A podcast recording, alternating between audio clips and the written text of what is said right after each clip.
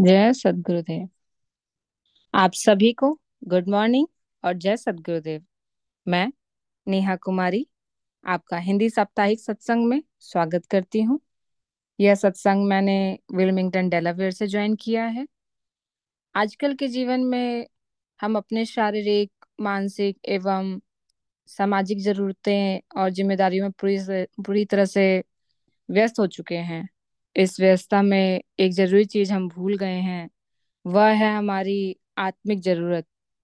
इसलिए ये वाकई में बड़े सौभाग्य और बड़े हर्ष की बात है कि हम अब अपने जीवन में व्यंगम योग को जोड़कर आत्मा के वास्तविक चेतन आवश्यकताओं को भी पूरा करने का प्रयास कर रहे हैं। इसी प्रयास के कर्म में आज हम सब पुनः इस सत्संग से जुड़े हैं। यह वह माध्यम है जहाँ हम अध्यात्म के अलग अलग विषयों पे चिंतन करते हैं और स्वरवेद के माध्यम से जिज्ञासा का समाधान करते हैं। यही प्रयास हमें अध्यात्म के मार्ग से जोड़े रखता है। तो चलिए बिना समय गवाए आज के सत्संग का शुभारंभ करते हैं। चलते हैं स्वरवेद ज्ञान की धारा से जुड़ने के लिए। मैं सुधांशु जी से निवेदन करना चाहूँगी कि स्वरवेद ज्ञान के हम सभी को लाभान्वित करें। आप सुधांशु जी। बहुत बहुत धन्यवाद नेहा जी।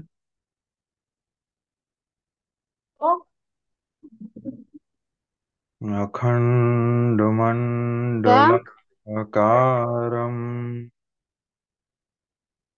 व्याप्तं येन चराचरम् तत्पदं दर्शितं येन तस्मै श्रीगुरुवे नमः। शरण शरण मैं शरण हूँ।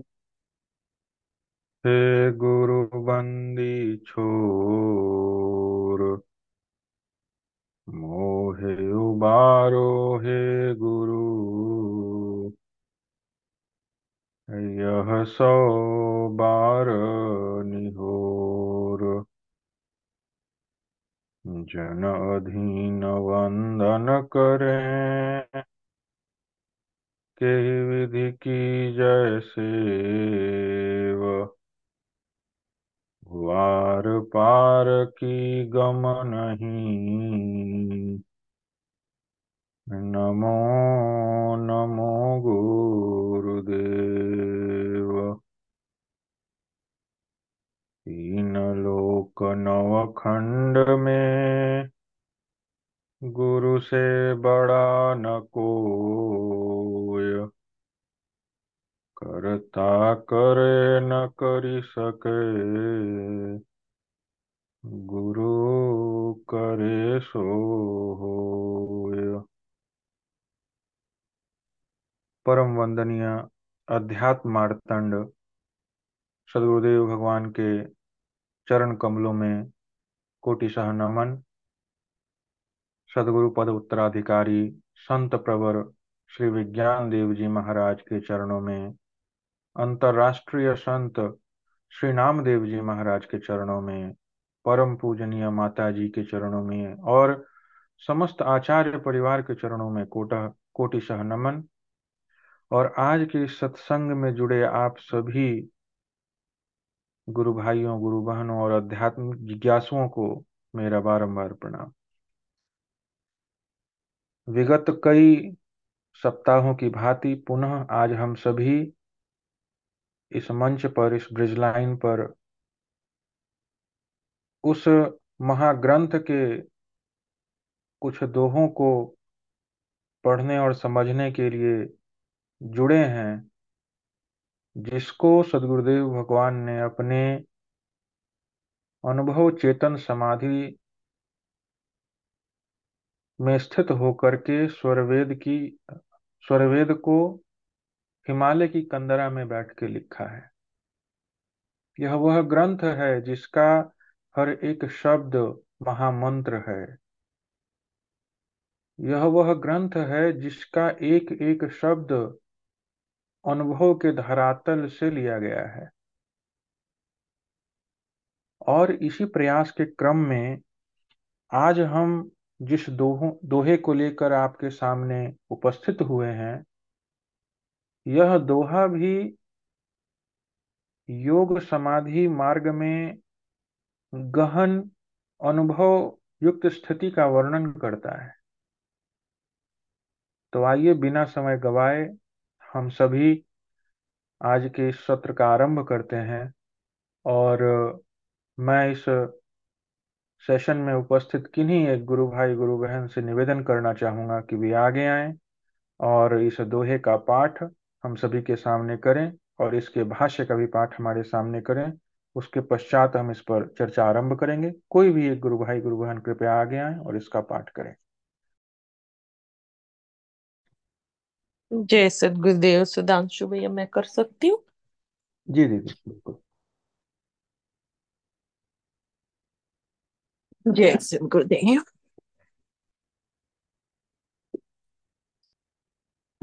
सदगुरु युक्ति विधान से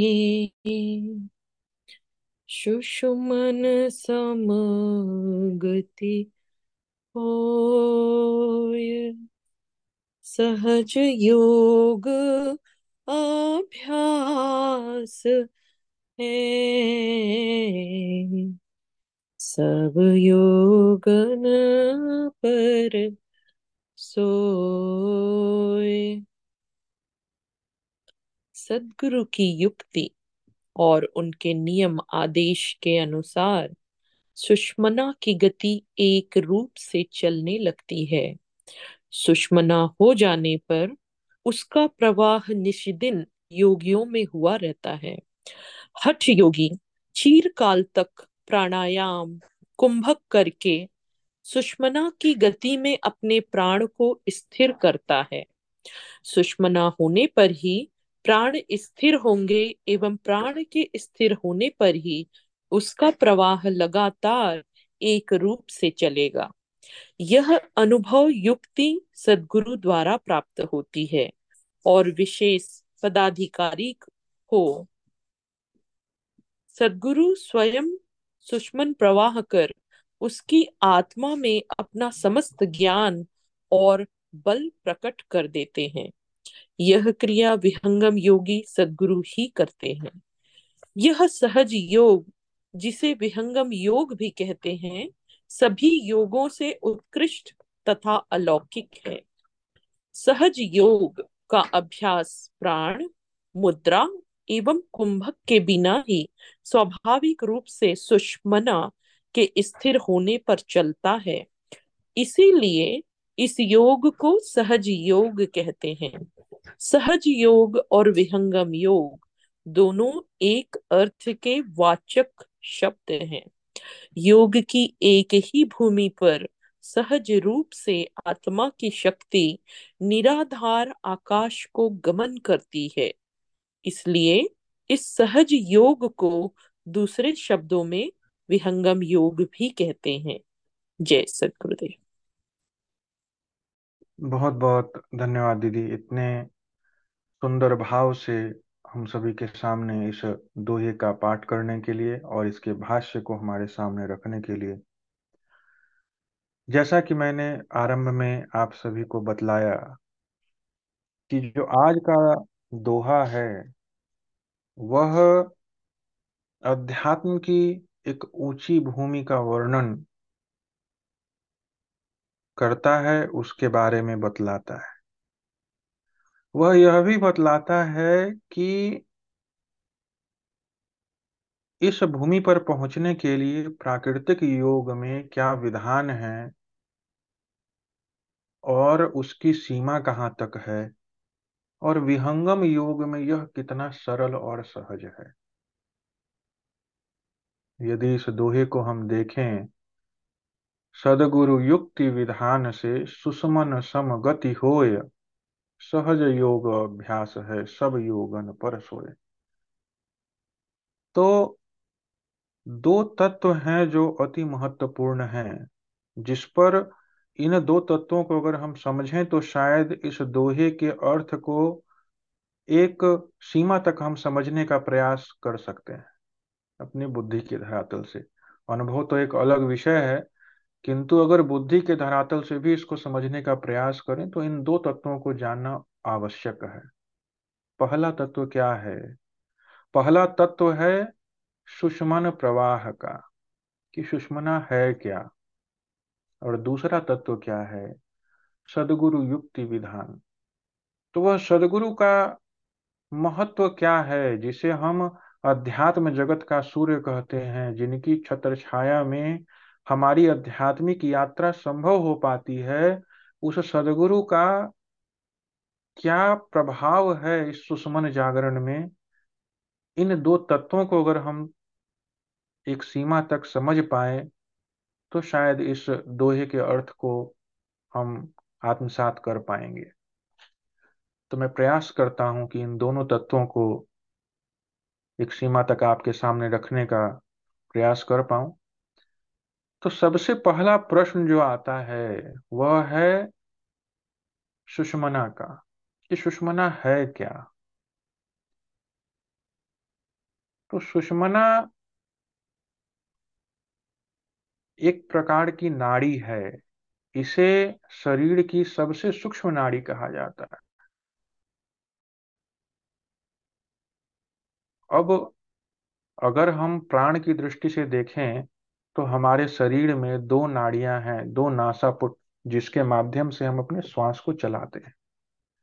एक है इंगला नाड़ी, एक है पिंगला नाड़ी। इंगला नाड़ी किसे कहते हैं? चंद्र नाड़ी को इंगला नाड़ी कहते हैं और सूर्य नाड़ी को पिंगला नाड़ी कहते हैं। तो इन दो नाड़ियों के माध्यम से हमारी जो प्राण गति है, वह इस प्रकृति जगत में चलती है। और इस प्राण गति के चलने से हम अपने स्थूल शरीर में संपूर्ण प्रकृति के व्यवहारों को कर पाते हैं। हमारे शरीर को चलायमान रखने में प्राण का अत्यधिक महत्व है। पाँच प्राण, पाँच उप प्राण कुल मिलाकर दस प्राण हमारे शरीर को चलाने में बहुत ही महत्वपूर्ण स्थान रखते हैं। अब इन दोनों नाड़ियों से इतर एक तीसरी नाड़ी है, जिसे कहते हैं सुषमना नाड़ी। सुषमना नाड़ी को ही हम लोग ब्रह्म नाड़ी भी कहते हैं। और हमारे शरीर की सबसे सूक्ष्म नाड़ी यह सुषमना नाड़ी है। अब इसका स्थान कहाँ है? तो जो सुषमना नाड़ी है, इसके बारे में सदगुरुदेव ने स्वरवेद में लिखा, नाड़ी अंतर सुषमना, दसम द्वार गई पार, हृदय सुषमना वास है आत्म शब्द आधार। तो सुषमना का जो वास है, वह कहाँ है? जहाँ पर हमारे आत्मा का वास है, अर्थात हृदय स्थान पर। और सुषमना नाड़ी कहाँ से कहाँ की ओर गई है? तो हमारे हृदय से होते हुए हमारे ब्रह्मांड दशम द्वार तक और फिर वहाँ से वह ऊपर शब्द आधार तक गई है। तो यह सुषमना का एक वर्णन सदगुरुदेव भगवान ने किया है कि सुषमन नाड़ी का स्थान कहाँ है इस शरीर में? और वो कहाँ से कहाँ तक गई है? अब यह तो हुआ कि सुषमना है क्या, उसका स्थान कहाँ पर है? लेकिन एक दूसरा प्रश्न यह है कि सुषमना की आवश्यकता क्यों है? अध्यात्म जगत में सुषमना का इतना महत्व क्यों है? तो इसको हम ऐसे समझ सकते हैं कि बिना सुषमन प्रवाह के इस प्रकृति जगत से बाहर जाना संभव नहीं है। कैसे संभव नहीं है? तो इसको एक सामान्य शब्द में समझने का प्रयास करते हैं कि जब आत्मा इस शरीर में प्रवेश करती है तो कहाँ से प्रवेश करती है? आत्मा इस शरीर में प्रवेश करती है दसम द्वार के माध्यम से। और जब आत्मा दसम द्वार से हमारे शरीर में प्रवेश करती है, उसके पश्चात क्या होता है? वह जो दसम द्वार है, वह द्वार बंद हो जाता है। वह द्वार बंद कैसे होता है? उसके ऊपर कुंडलनी जो है, अपने फन से उस द्वार को बंद कर देती है। अब विहंगम योग का सिद्धांत क्या कहता है? विहंगम योग का सिद्धांत यह कहता है कि जो मुक्ति का मार्ग है, जो जन्म और मृत्यु के चक्र से छूटने का मार्ग है, वह मार्ग यह है कि जिस मार्ग से आत्मा ने शरीर में प्रवेश किया है, यदि उसी मार्ग से वह निकलती है, तभी मुक्ति संभव है। तो जो संपूर्ण अध्यात्म जगत का लक्ष्य है, वह है इस जीवन और मृत्यु के चक्र से छूटना। और वह कब संभव है? जब हमारा वह दसम द्वार जिससे हम इस शरीर में आए थे, वह खुल जाए। जब वह खुलेगा, तब मुक्ति के मार्ग में हम आगे बढ़ेंगे। जब हम आगे बढ़ेंगे तभी हमारी आध्यात्मिक यात्रा शुरू शुरू होगी। तो इस प्रकार से हम यह समझ सकते हैं कि दसम द्वार का खुलना अध्यात्म जगत के लिए अत्यंत आवश्यक है। और जब दसम द्वार खुलेगा, तभी सुषमना का प्रवाह होगा। और जब सुषमना का प्रवाह होगा तभी हमारी जो चेतना है, वह इस प्रकृति जगत से बाहर जा पाएगी। तो इस प्रकार हम यह समझते हैं कि सुषमना क्यों आवश्यक है? सुषमन प्रवाह का महत्व अध्यात्म जगत में क्या है? तो जो चेतना हमारी इस प्रकृति में लगी थी, प्राकृतिक विषयों में लगी थी, वो चेतना अर्ध से ऊर्ध की ओर तभी जाएगी जब हमारा दसम द्वार खुलेगा और सुषमन प्रवाह होगा। तो इस प्रकार से हम यह समझ सकते हैं कि सुषमन प्रवाह की आवश्यकता अध्यात्म में क्यों है। जब किसी विषय का महत्व हम समझेंगे, उसके बाद ही अगला प्रश्न हमारे अंदर यह आता है कि फिर यह कैसे होगा। तो यहाँ तक तो हम यह समझे कि सुषमना है क्या? और सुषमन प्रवाह की आवश्यकता क्यों है अध्यात्म मार्ग में? वह क्यों इतना महत्वपूर्ण है? उसके बाद अगला प्रश्न यह आता है कि जो प्राकृतिक योग के द्वारा क्या सुषमन प्रवाह हो सकता है? और हो सकता है तो उसकी सीमा कहाँ तक है? तो इसके बारे में स्वामी जी ने कहा, जैसा कि आप, आपने इस दोहे के भी भाष्य में पढ़ा कि हठ योग में चिरकाल तक जब हम प्राणायाम कुंभक करते हैं, तब सुषमन प्रवाह होता है। तो सुषमन प्रवाह का विज्ञान क्या है? सुषमन प्रवाह का विज्ञान यह है कि जो हमारे प्राण हैं। हठ योगियों का जो विज्ञान है, वह यह कहता है कि जब प्राण की गति सुषमना की गति के साथ मिल जाती है, अर्थात जब योगी अपने प्राण को स्थिर कर लेता है, तब जाकर के सुषमन प्रवाह होता है। सुषमन प्रवाह होने के लिए पहले आवश्यक क्या है? पहले है कुंडलनी का जागरण दसम द्वार का खुलना। बिना दसम द्वार के खुले सुषमन का प्रवाह नहीं होगा। तो उसके लिए जो हठ योगी हैं, वह क्या करते हैं? स्वामी जी ने लिखा, दुर्लभ यह नर देह है, एकादश है द्वार, सुषमन दसवां द्वार है, हठ योगी पैठार। तो जो दसवां द्वार है, उस द्वार के खुलने पर ही सुषमना होगी और वहाँ पर हठ योगी की पैठार है। अर्थात हठ योगी वहाँ पर ही जाकर के अपने सुषमना को खोलने का प्रयास, अपने दशम द्वार को खोलने का प्रयास करता है। कैसे प्रयास करता है? प्राण की गति को रोककर शक्ति चालन की मुद्रा से उस कपाल स्थित द्वार को खोलने का प्रयास करता है।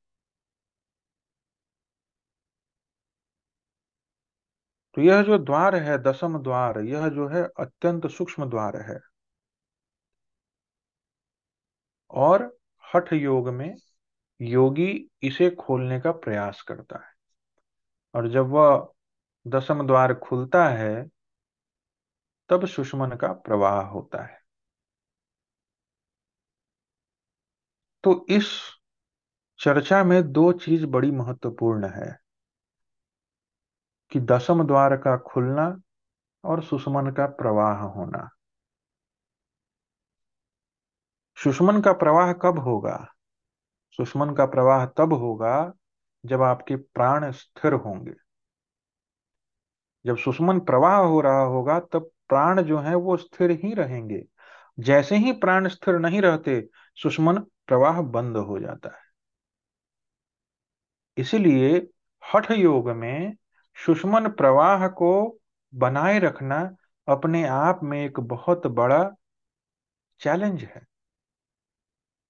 क्योंकि आप शारीरिक क्रिया के द्वारा अपने प्राणों को कितने समय तक स्थिर रह सकते हैं, इस पर यह बात निर्भर करता है कि सुषमन प्रवाह का जो समय है वह क्या रहेगा।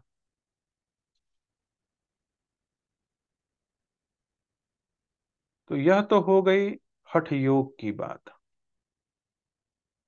विहंगम योग क्या कहता है? विहंगम योग यह कहता है कि जब एक साधक सदगुरु के शरणागत होकर साधन अभ्यास को करता है तो सदगुरुदेव अपने युक्ति विधान से अपने विशेष शक्ति से उस योग को करने वाले शिष्य के अंदर प्रकट करते हैं, उसके दशम द्वार को खोल देते हैं और उसके अंदर सुषमन प्रवाह करवा देते हैं। तो इसमें अंतर क्या है? इसमें अंतर यह है कि वहाँ पर जब सदगुरु की शक्ति कार्य करती है तो जो सुषमन प्रवाह है, वह नियमित रूप से चलते रहता है। प्राण जो है, वह स्थिर हो जाते हैं। अच्छा एक और भ्रांति कहें या फिर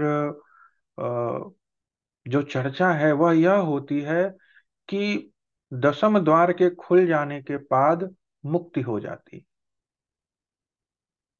सुषमन प्रवाह होने के बाद मुक्ति हो जाती है। विहंगम योग का विज्ञान इससे बहुत आगे तक जाता है। विहंगम योग क्या कहता है? विहंगम योग में सिर्फ़ दशम द्वार की चर्चा नहीं आई है। विहंगम योग में एकादश द्वार की भी चर्चा आई है। तो अभी तक तो हम सुषमन प्रवाह पर थे। और स्वामी जी ने क्या कहा? कि चीर काल कुंभक करे, तब सुषमन पर वाह अल्पकाल रत भेद में सुषमन पर गम आह। तो जो एक हठ योगी चिरकाल तक कुंभक और प्राणायाम के अभ्यास से सुषमन प्रवाह को करने का प्रयास करता है, वो सदगुरु के सानिध्य में रहकर साधन अभ्यास करने वाला शिष्य अल्पकाल में ही सदगुरु योग युक्ति विधान से उसे प्राप्त कर लेता है। अब दशम द्वार खुल गया। लेकिन क्या यही स्थिति मुक्त की है या इससे आगे की भी यात्रा है? तो विहंगम योग कहता है कि जो विहंगम योग की यात्रा है, वह दशम द्वार के खुलने के पश्चात आरंभ ही होती है। वह आध्यात्मिक यात्रा का आरंभ है, अंत नहीं। देखिए, कितनी वैज्ञानिक बात सदगुरुदेव ने यहाँ कही है कि जो दशम द्वार का खुलना है, वह आध्यात्मिक यात्रा का अंत नहीं है आध्यात्मिक यात्रा का प्रारंभ है। और दसम द्वार के खुलने के पश्चात भी हमारी जो चेतना है, वह अभी प्रकृति में ही है। अभी वह उस मंडल से बाहर नहीं गई। विहंगम योग में चर्चा आई है एकादश द्वार की। जिसके बाद प्रकृति मंडल से बाहर जाने की चर्चा आई है। तो जो सुषमना है, जब दसम द्वार खुलता है, तब सुषमना का प्रवाह जो होता है, वह किस प्रकार होता है? तो जो आत्मा है, वह हृदय स्थान पर है। सुषमना जो है, वह हृदय से होती हुई, दसम द्वार से होती हुई किधर की ओर गई है? वह गई है अक्षर मंडल के अंत तक।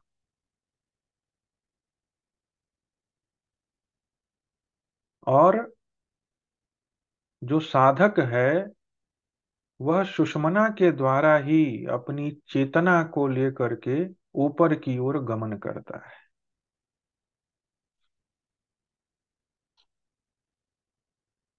वेदों में चर्चा आई है नाकस्य पृष्ठे उर्धवे।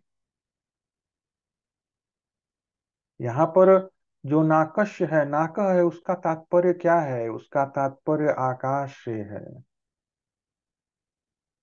पृष्ठे उर्धवे, अर्थात उसके ऊपर, उसके आगे, उर्धव की ओर जाने की जो चर्चा है, वह चर्चा आई है। तो जो सुषमन प्रवाह है, उसके पश्चात आत्मा की जो आध्यात्मिक यात्रा है, वह प्रारंभ होती है। और एक ऐसी स्थिति आती है, जहाँ पर सुषमना भी लीन हो जाता है। तो विहंगम योग की यात्रा में,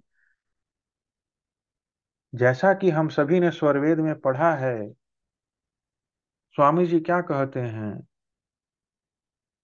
प्राण प्रथम ही लीन है, पीछे मन भय लीन, प्राण लीन पश्चात भी सूक्ष्म मन रह झीन। तो जो विहंगम योग की यात्रा है, उसमें योगी जब बढ़ता है तो पहले उसके प्राण लीन होते हैं। उसके बाद क्या होता है? उसका मन लीन होता है। और जब मन और प्राण दोनों अपने कारण में लीन हो जाते हैं, उसके बाद आत्मा अपने शुद्ध रूप में आकर के अपने आध्यात्मिक यात्रा का आरंभ करती है।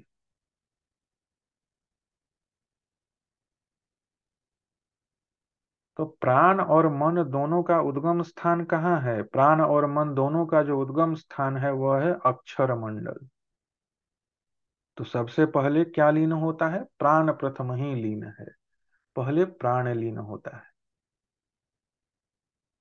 प्राण के लीन होने के पश्चात क्या होता है? मन लीन होता है। मन का भी उद्गम स्थान कौन है? मन का भी उद्गम स्थान जो है, अक्षर है। और जब मन और प्राण लीन हो जाता है, उसके बाद क्या होता है?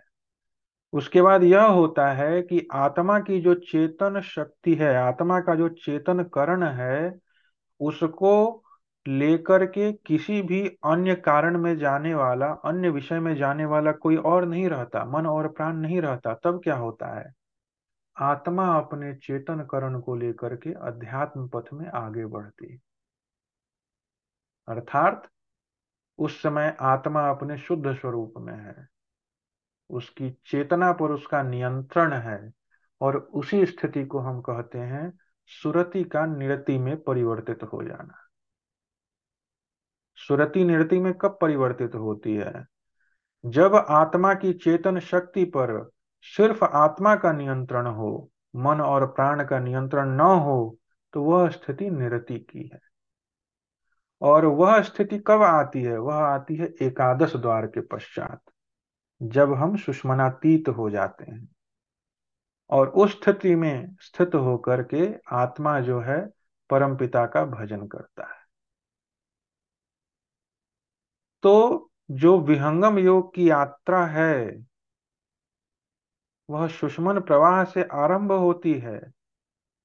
लेकिन सुषमनातीत होने के बाद और शुद्ध रूप से आगे बढ़ती है। सुषमन प्रवाह विहंगम योग का अंत नहीं है, विहंगम योग का आरंभ है। और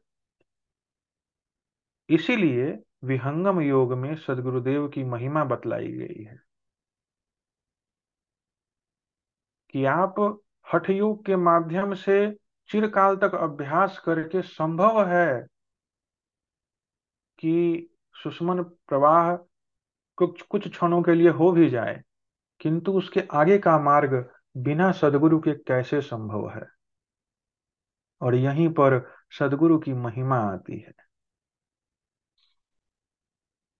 हम सभी नित प्रतिदिन जब स्वागत गान करते हैं, आज भी जब स्वागत गान किया तो एक लाइन पढ़ते हैं, खुले द्वारा शब्द सागर भक्त जन अनवाऊँगा। इसी आध्यात्मिक भेदिक यात्रा का तो वर्णन इस लाइन में है, जिसे हम नित्य प्रतिदिन सुबह शाम सदगुरुदेव के सामने जब प्रार्थना करते हैं तो इसे बतलाते हैं, इसे कहते हैं। यही नहीं, विहंगम योग के उद्घोष में भी सदगुरुदेव ने इसका वर्णन किया। प्रकृति आधार तो ही छुड़वाऊं, निज स्वरूप ठहराऊँगा। सुरति उलट के गगन चढ़ाऊं, डोरी मकर धराऊँगा। मकर डोरी कब धरेगी जब सुषमन प्रवाह होगा और वो कौन करेंगे? धराऊँगा। सदगुरुदेव विशेष अधिकार के साथ कहते हैं, उद्घोष करते हैं। कि यदि तुमने विधिवत साधन किया, नियमित साधन किया तो वो मैं करा दूँगा।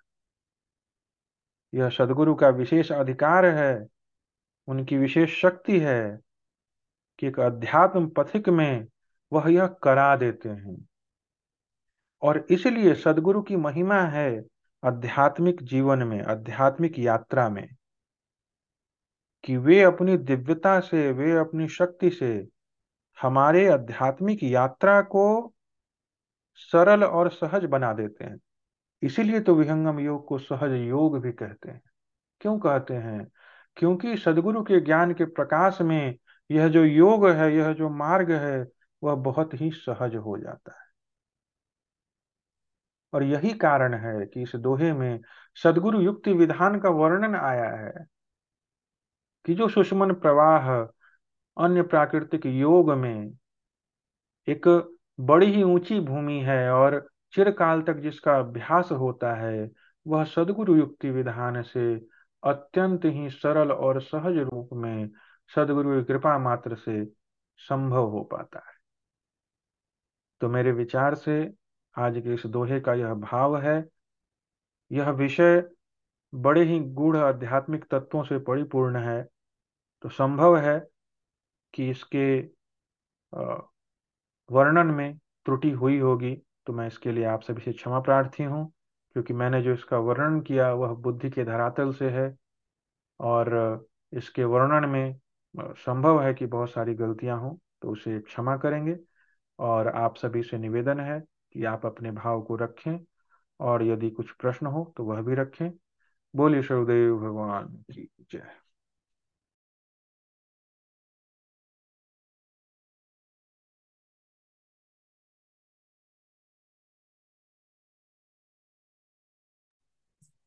बहुत बहुत धन्यवाद सुधांशु जी। आपने इतने भावपूर्ण इस ज्ञान को हमारे तक पहुँचाने के लिए। आ, मैं इस मंच का उपयोग करना चाहूँगी। नए जो भी अपना प्रश्न पूछने के अवसर में करें। हमारी टीम निश्चित रूप से जवाब देने की कोशिश करेगी।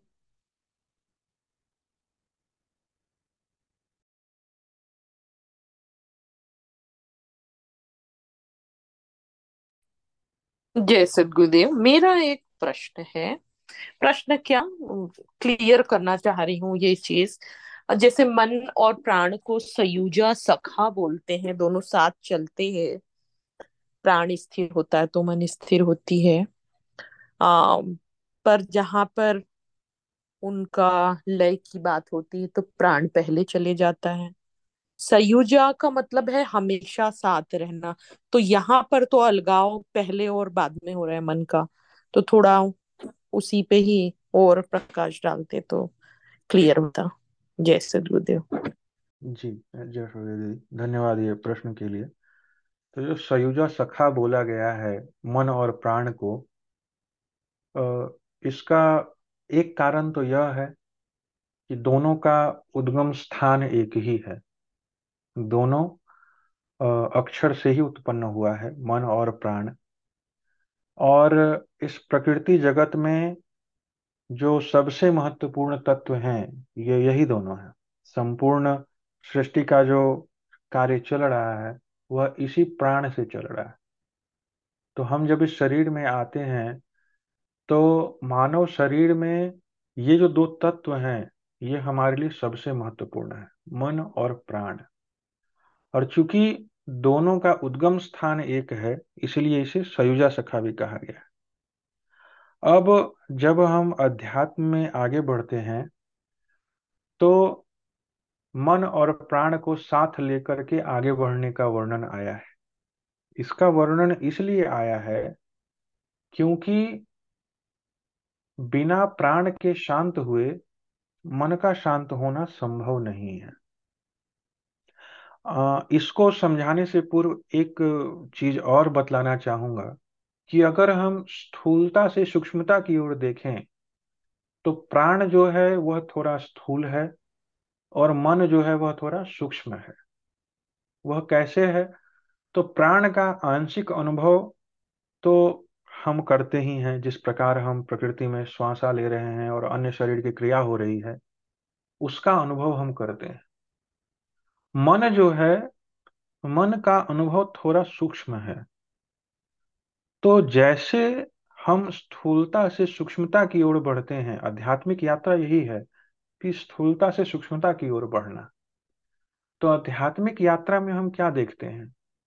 पहले जो स्थूल है, पहले वह शांत होता है, उसके बाद फिर जो सूक्ष्म है, वह शांत होता है, फिर जो अति सूक्ष्म है, वह शांत होता है। यह जो है अध्यात्म की यात्रा है। तो प्राण और मन, यह दोनों जो है हमारे शरीर को चला रहे हैं और विहंगम योग जो कहता है, वह क्या कहता है कि प्रथम भूमि में हम मन को रोकने का प्रयास करते हैं। तो जब हमारा प्राण जो है, वह नियंत्रण में रहता है तो हमारा मन जो है, उसको रोकना सहज हो जाता है। इसीलिए कई बार हम जब अभ्यास करते हैं तो हमें क्या कहा जाता है कि पहले प्राणायाम कर लिया जाए, उसके बाद फिर हम ध्यान के लिए जाते हैं। तो प्राणायाम करने से क्या होता है? जो हमारे प्राण हैं, वह जो है, थोड़े स्थिर हो जाते हैं। और उसके बाद जब हम साधन अभ्यास में जाते हैं तो हमारी चेतना जो है, वह उसका केंद्रीभूत होना जो है, थोड़ा सहज हो जाता है। तो इस प्रकार हमें यह समझ में आता है कि प्राण और मन एक दूसरे से किस प्रकार जुड़े हैं। बिना प्राण के स्थिर हुए मन का स्थिर होना संभव नहीं है। फिर जब हम आगे बढ़ते हैं अध्यात्म पथ में तो सदगुरुदेव ने स्वरवेद में लिखा कि प्राण प्रथम ही लीन है। क्यों लीन है? क्योंकि प्राण जो है, वह मन से स्थूल है। इसीलिए पहले प्राण लीन होता है। और जब प्राण लीन होता है तो जो प्राण लीन कब होता है? सुषमन प्रवाह के बाद प्राण के लीन होने की चर्चा आई है। जब प्राण लीन होता है तो एक प्रकाश योगी को दिखता है और वह जो प्रकाश है, वह प्राण का प्रकाश है। वह जो है मन का, वह जो है अक्षर का प्रकाश नहीं है। और उसके पश्चात जो है मन जो है वह लीन होता है। तो यही कारण है कि सयुजा सखा होने के बाद भी चूँकि प्राण थोड़ा स्थूल है इसलिए प्राण पहले लीन होता है और मन जो है उसके बाद लीन होता है। लेकिन दोनों का उद्गम और अंत स्थान एक है इसीलिए उसको सयुजा सखा भी कहा गया है। धन्यवाद बहुत ही सुंदर उत्तर भैया बहुत बहुत धन्यवाद। और इससे मैं आ, अपनी दिनचर्या में जैसे आम बातों में इस्तेमाल होती है। अलग अलग लोगों के लिए ध्यान करना उनका अपना आ, जो डेली एक्टिविटी है वो पार्ट बन जाता है। जैसे कि मैं कहूँ आप सुनते आ, होंगे जो डांस करता है उसके लिए नृत्य ही साधना है है ना? और जैसे जो वॉकिंग करता है जो एक्सरसाइज करता है वो कहता है मुझे बहुत रिलैक्सिंग होती है। वही मेरे लिए साधना है। तो यहाँ पर ये देखने को मिल रहा है कि स्वरवेद का तथ्य कितना वैज्ञानिक है कि मन और प्राण किस तरह से आपस में कार्य कर रहे हैं और किस तरह से साथ चल रहे हैं, जो हम सोचते हैं साधना हो रही है, पर वो मन साथ लेकर हो रही है। इस बात की हमें समझ नहीं है। वो चीज़ हमको स्वरवेद अंडरस्टैंड करा रहा है कि अभी तो मेरे प्राण व्यस्त है मेरे एक्टिविटीज़ में, डांस में, एक्सरसाइज में, जॉगिंग में, और वो मुझे साधना लग रहा है क्योंकि अभी मेरा मन शांत है। लेकिन क्या ये परमानेंट शांत है? एटर्नल की ओर बढ़ रहा है। ये क्वेश्चन मार्क है। इसका जो उत्तर है, वही स्वरवेद दे रहा है यहाँ पर कि देखिए, ध्यान के और भी तरीके हैं। प्राण के स्थिर होने से मन का स्थिर होना यह नहीं बता रहा है कि आपकी साधना उस एटर्नल उस सनातन की ओर बढ़ रहा है, उस सत्य की ओर बढ़ रहा है, उस परम पुरुष की ओर बढ़ रहा है। हम अभी भी मन के साथ कर रहे हैं वह साधना तो है पर मन के साथ हो रहा है। प्राण स्थिर होने से मन स्थिर हो इस चीज़ का ज्ञान ही नहीं है। तो भैया ये कितनी बड़ी बात और कितना बड़ा संदेश है जो हमें आज स्वरवेद के उससे मिल रहा है। बहुत बहुत धन्यवाद इसको इतना विस्तार से बताने के लिए। थैंक यू जय सदगुरु अब हम अगले सत्र में जाते हैं। यह वॉरियर ऑफ़ द वीक है। हम सभी जानते हैं कि ध्यान करने का सबसे अच्छा ब्रह्म मुहूर्त तीन से पाँच बजे के बीच होता है लेकिन जी हाँ जी जय सदगुरुदेव जी जी नितिन थैंक यू अभी मेरे ख्याल से दस मिनट है ना अभी तो इसलिए थोड़ा कुछ प्रश्न था। uh, बहुत सुंदर लगा माया जी का प्रश्न और सुधांशु जी का सत्संग इतना क्लैरिटी मिलता है इस चीज़ को समझने में। एक चीज़ सुधांशु जी ने बोला कि ये जब हम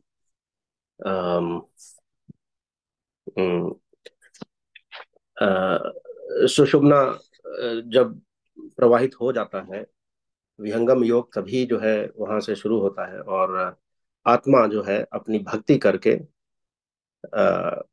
परमात्मा की ओर आगे बढ़ता है।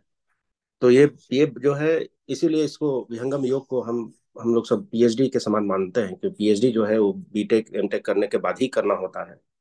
तो बिल्कुल वही एनालॉजी है यहाँ पर। और आ, तो जब आत्मा जब शुद्ध स्वरूप में जब अक्षर ब्रह्म में रहती है दसवें और एकादश द्वार के बीच में तो वहाँ पर आत्मा कैसे भक्ति करती है, इसके ऊपर थोड़ा सा यदि और अपने इवन तो हम लोगों ने काफ़ी समय यह डिस्कस किया है कि आत्मा की अपनी इच्छा, ज्ञान प्रयत्न होती है और उसके अनुसार जो है वह सदगुरु की भक्ति वहाँ पर और दृढ़ हो जाती है, जिससे कि सदगुरु की यात्रा होती है वहाँ से। तो यदि उसके ऊपर थोड़ा सा अगर और वर्णन कर दें तो अच्छा रहेगा। थैंक यू जी बहुत बहुत धन्यवाद निरंजन जी। तो देखिए, आपने जब इस प्रश्न को रखा मेरे विचार से, इसमें उसका उत्तर निहित है कि जिसमें मैं कुछ जोड़ना चाहूँगा कि जब सुषमन प्रवाह होता है, उसके बाद आत्मा जो है अपने शुद्ध स्वरूप में परमात्मा की भक्ति करती है।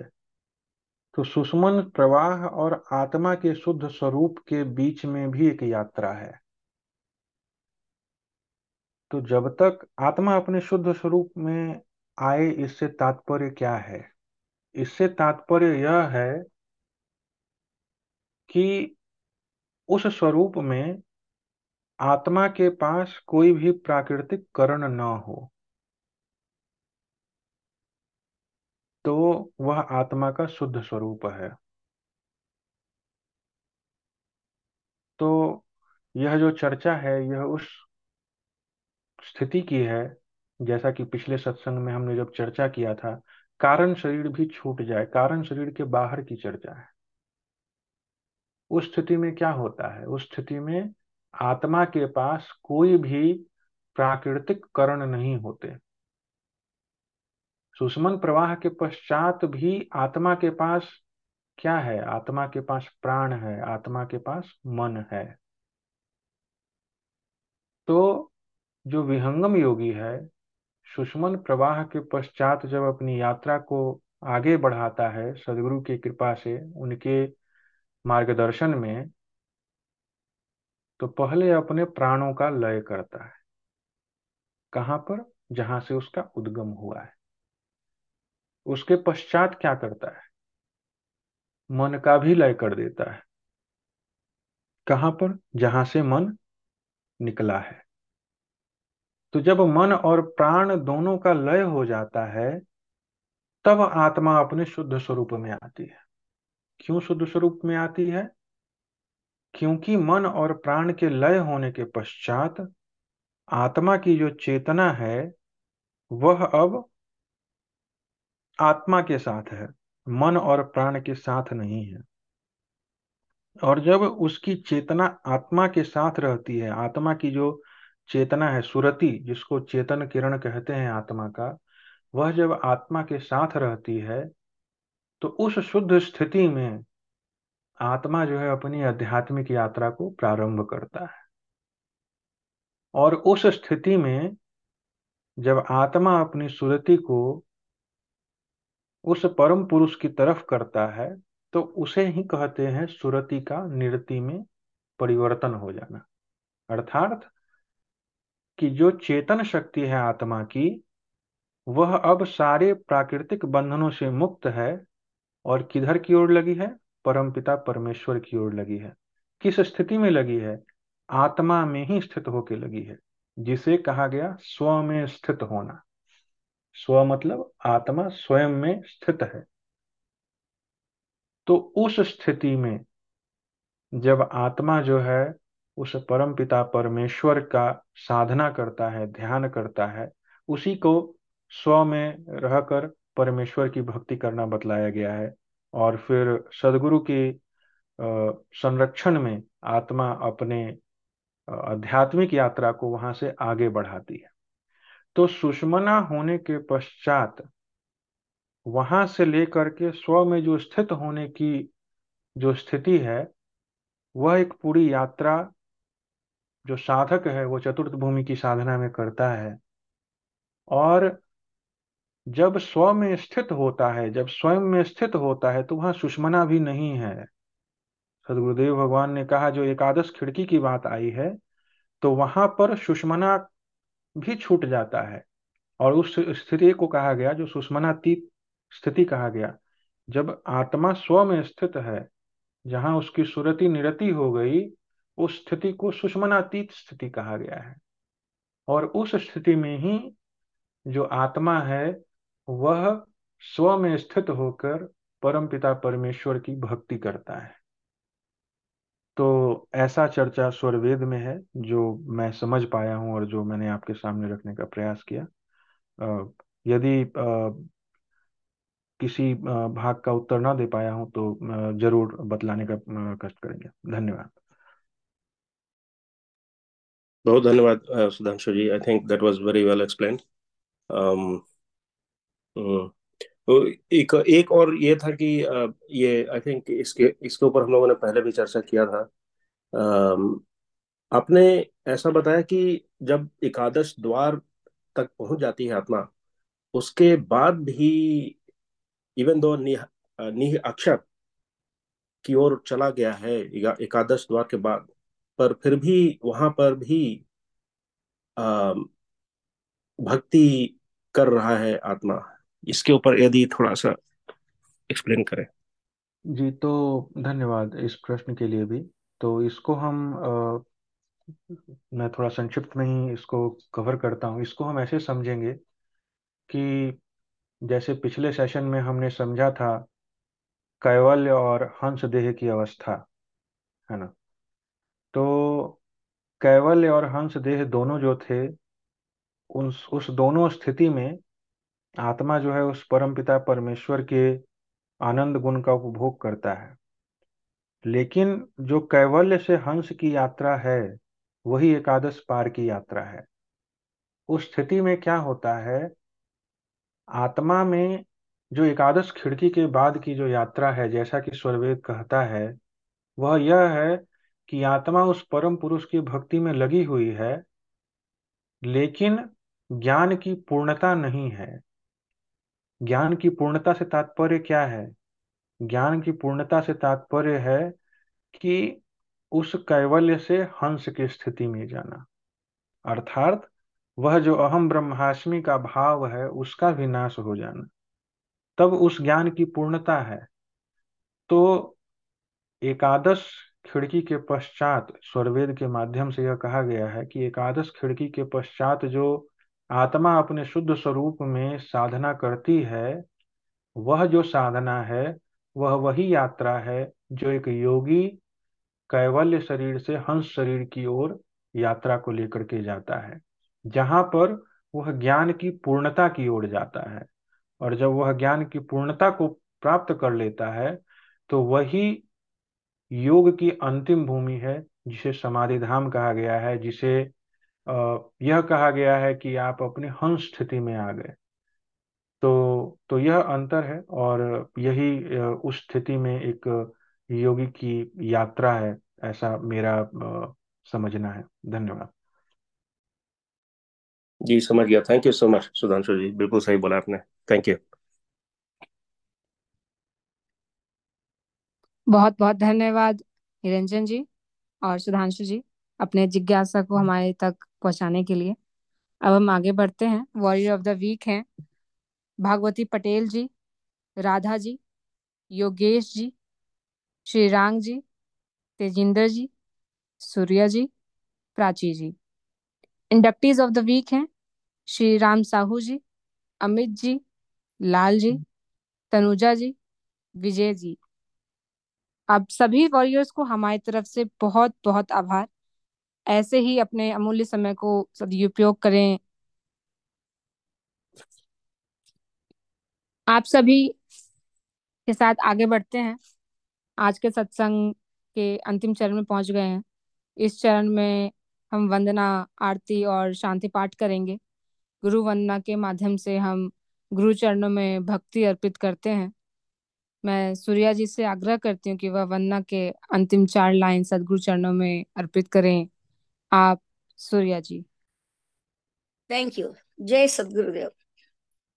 प्रभु सत्य संत समाज तेरा, आप रक्षा कीजिए। जन सदा फल ज्ञान भक्ति, वृद्धि दिन दिन कीजिए। वृद्धि दिन दिन कीजिए। बोलो सदगुरुदेव, भगवान की जय।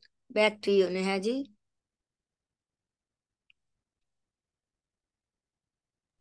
धन्यवाद सूर्य जी। आरती। आरती के माध्यम से हम संशय को दूर करने की मांग करते हैं और सदगुरु चरणों में अपने आप को समर्पित करते हैं। मैं सूर्या जी से आग्रह करती हूँ कि वह अंतिम चार लाइनें आरती की करें सदगुरु चरणों में अर्पित करें। एवं आप सभी लोगों से प्रार्थना है कि वह अपने अपने स्थान पर खड़े हो जाएँ आरती के लिए। जय गुरुदेव हरे सदगुरुदेव हरे शिष्य जनन के संशय क्षण में दूर करे। जो शरण में आवे सत पथ पावे, मोह मिटे जीव का, सुख शांति वे पावे, दुखद मिटे जग का। गुरुमूर्ति गति चंद्रमा सेवक नयन चकोर, अलक अलक निरखत रहे गुरुमूर्त की ओर। श्वेत श्वेतमय श्वेत है, श्वेत श्वेतमय श्वेत। तीन पाद अमृत भरा, श्वेत महानद श्वेत। अष्ट चक्र सब शून्य पर धर अधरा के पार। कहा सदा फल घर किया भूली पड़ा संसार भूली पड़ा संसार। बोलिए सदगुरुदेव भगवान की जय। Back to you, Neha ji. धन्यवाद सूर्या जी। सभी लोग अपने अपने स्थान पर वापस बैठ जाएँ शांति पाठ के लिए। शांति पाठ, विश्व की शांति एवं मंगल कामना के लिए मैं पुनः सूर्या जी से निवेदन करती हूँ कि वह अंतिम चार लाइन शांति पाठ करें। शांति पाठ। हे प्रभु, शांति स्वरूप हो। शांति शांति मय शांति। शांति शांति, जन शांति हो। पूर्ण शांतिमय शांति। हे प्रभु शांति प्रदान कर, दूर हो सर्व शांति देव सदा फल शांतिमय, शांति शांति, सुख शांति। बोलिए सदगुरुदेव, भगवान की जय। Back to you Neha ji. Thank you बहुत बहुत धन्यवाद, सूर्या जी। आपने बड़े ही भावपूर्ण वाणी से वंदना, आरती एवं शांति पाठ से सत्संग को समापन की ओर ले गए। आपका बहुत बहुत धन्यवाद। आप सभी की सेवा से आज का यह सत्संग सफल हुआ। अब यहीं पर सत्संग को हम समाप्ति की घोषणा करते हैं। जो लोग आज के सत्संग ज्वाइन किए हैं, सभी को धन्यवाद। तथा सभी से आग्रह है कि आज के सत्संग में जो भी हमने सीखा, उसे अपने जीवन में उतारें एवं अपने अंदर चिंतन करें। अगले सप्ताह फिर मिलेंगे इसी वर्चुअल मीटिंग पर, हिंदी साप्ताहिक सत्संग के लिए। मैं ईश्वर से प्रार्थना करती हूँ कि आपका दिन मंगलमय हो और जीवन में खुशियाँ आए। आप सभी को जय सदगुरुदेव